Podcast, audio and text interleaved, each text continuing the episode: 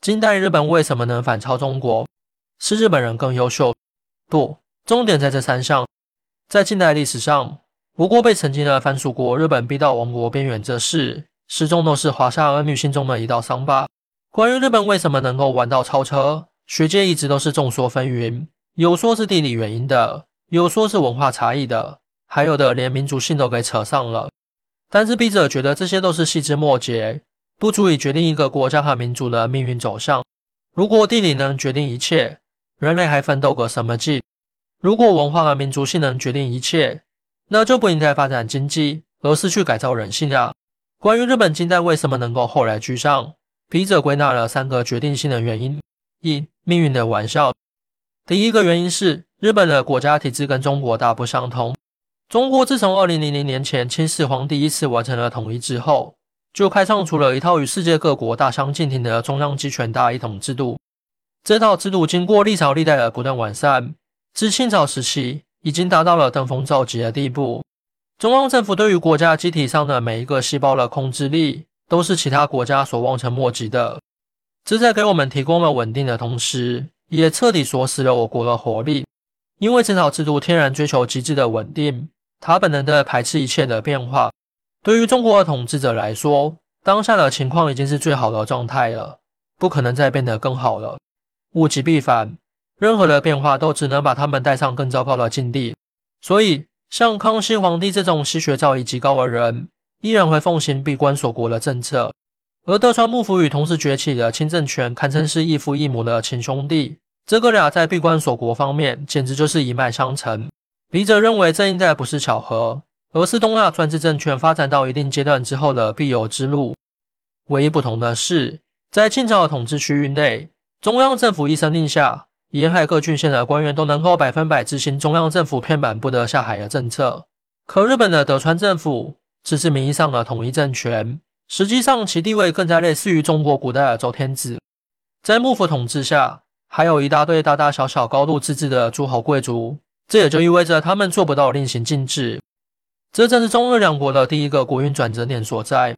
对于一个国家来说，统一是好的，分裂是坏的。可当环境变化之后，过去的好会变成现在的坏，过去的坏也会变成现在的好。当时日本沿海有很多藩镇，像萨摩藩就不怎么愿意搭理德川家康的闭关锁国政策，照旧跟西方人做生意。他们主要的贸易对象就是世界霸主海上马车夫荷兰，而贸易的交流不可避免的带来了思想和文化上的碰撞，以至于当时荷兰的思想和文学在日本文坛风靡一时，被尊称为兰学。因此，当时的日本虽然总体上依旧处于愚昧状态，但是部分地区已经开始孕育新思想的种子了。不仅仅是思想，沿海的商人阶层也在与西方的贸易中逐渐发展壮大，为日后的资产阶级革命埋下了火种。这一点在中国是万万做不到的。当时中国唯一的通商口岸是广州十三行，可是乾隆皇帝在跟西方人做生意的时候，却严格限制西方人跟汉人接触，甚至都不允许他们进入广州城。这样一来，只有贸易交流，却没有思想碰撞。当中国面临三零零零年未有之大变局的时候，就会变得慌然无措、不知所以。而日本就不一样了，他们在经过最初的迷茫之后，很快就反应过来。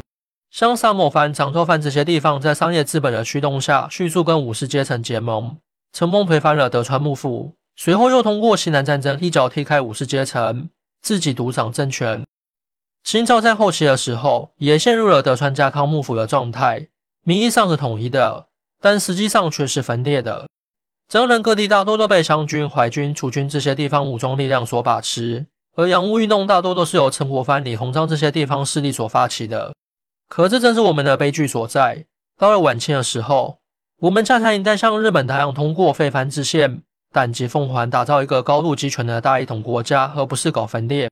后来甲午战争之所以失败，就是因为那是地方实力派李鸿章在跟日本整个国家战斗。而不是中日两国的较量，否则纸面数据差距那么大，日本又怎么能赢呢？该分裂的时候统一，该统一的时候分裂，这大概就是中国近代最大的悲剧了吧？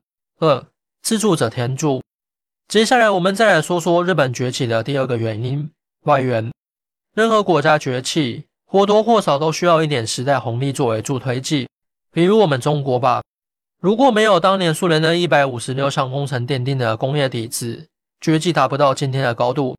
而当年助推日本崛起的，正是当年的世界霸主日不落帝国。英国这个国家自十九世纪晚期开始，一直奉行光荣孤立政策，从来不与任何国家结成长期军事同盟。可日本却是唯一的例外。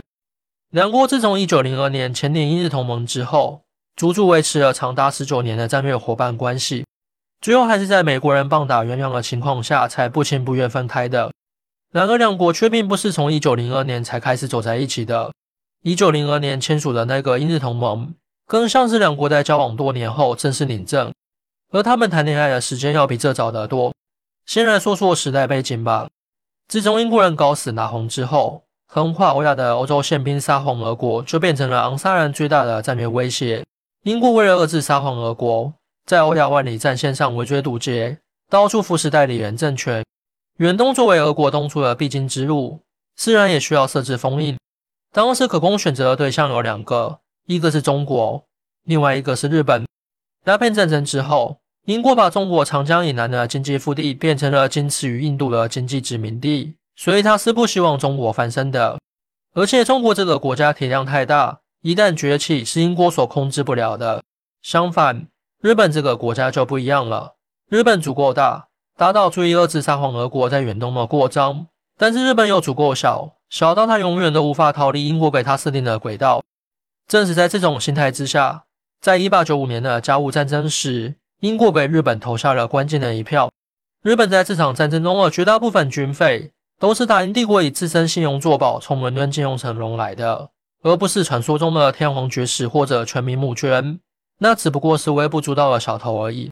三甲午红利，而甲午中日战争的意义对日本人而言，再怎么夸大也不为过。如果没有这场战争，日本绝对不可能崛起成为世界强国。